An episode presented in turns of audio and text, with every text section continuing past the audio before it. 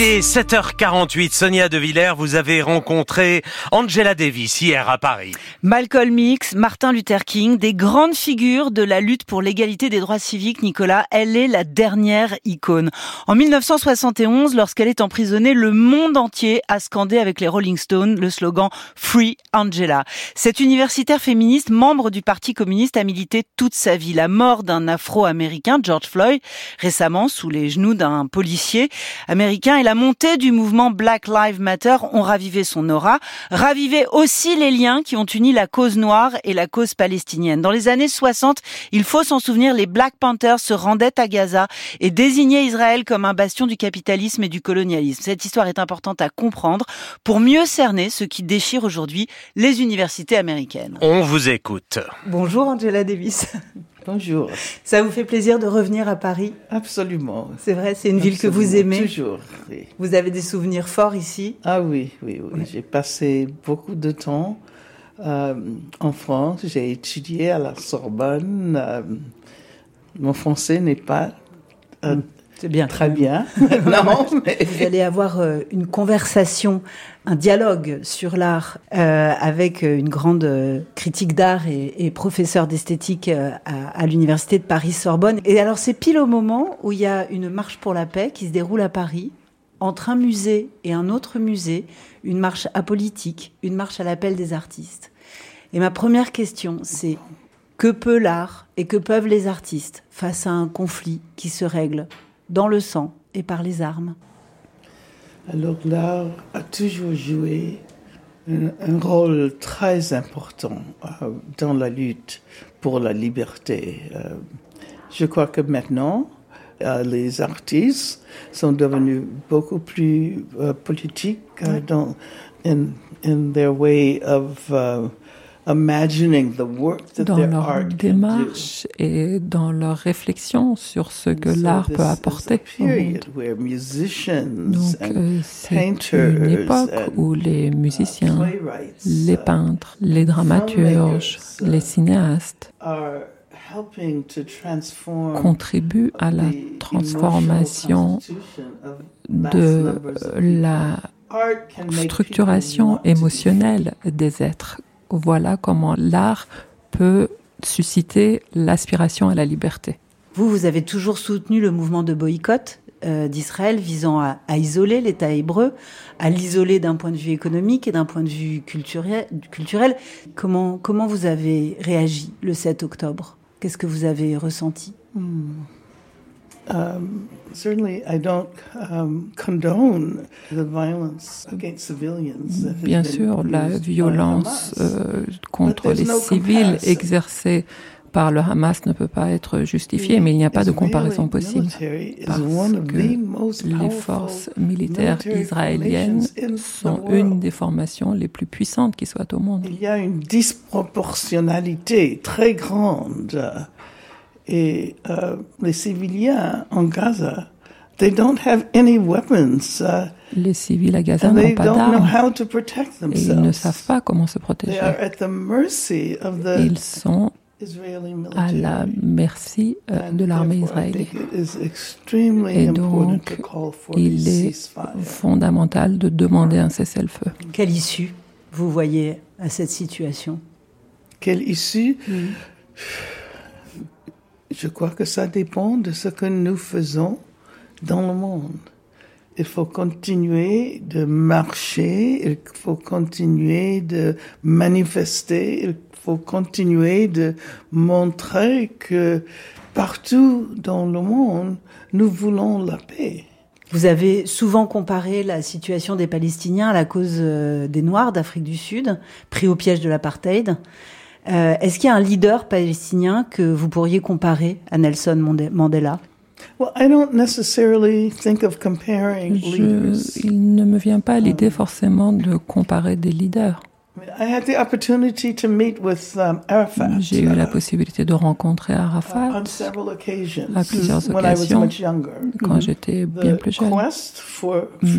Je pense que la quête de liberté a des, de fortes similitudes avec la quête de la liberté des Palestiniens. Quand j'étais en prison, j'ai reçu des messages de solidarité de prisonniers palestiniens dans euh, les geôles israéliennes. Quand il y a eu la campagne Black Lives Matter aux États-Unis, les Palestiniens ont été les premiers à défendre à l'étranger ce mouvement-là et ont permis la cristallisation d'une campagne internationale pour euh, se soulever pour la protection euh, des vies des personnes noires. Le mouvement noir américain a donc adhéré à la cause palestinienne au nom de l'anticolonialisme, mais est-ce que cela a fait naître une nouvelle forme d'antisémitisme? Euh, On s'inquiète hein, de, ce qui se passe dans les universités aux États-Unis. Y a-t-il un antisémitisme progressiste? C'est ainsi que, certains le qualifient. Uh, Je pense que c'est vraiment une um, façon fausse de voir les choses j'ai pu um, constater que parmi les plus fervents défenseurs de la justice en Palestine sont des personnes de confession juive qui ont euh, eux-mêmes, euh, dans leur famille, euh, vécu les horreurs de l'Holocauste. Et aujourd'hui, des personnes qui ont participé aux manifestations les plus importantes sont des juifs appartenant au mouvement pour la paix.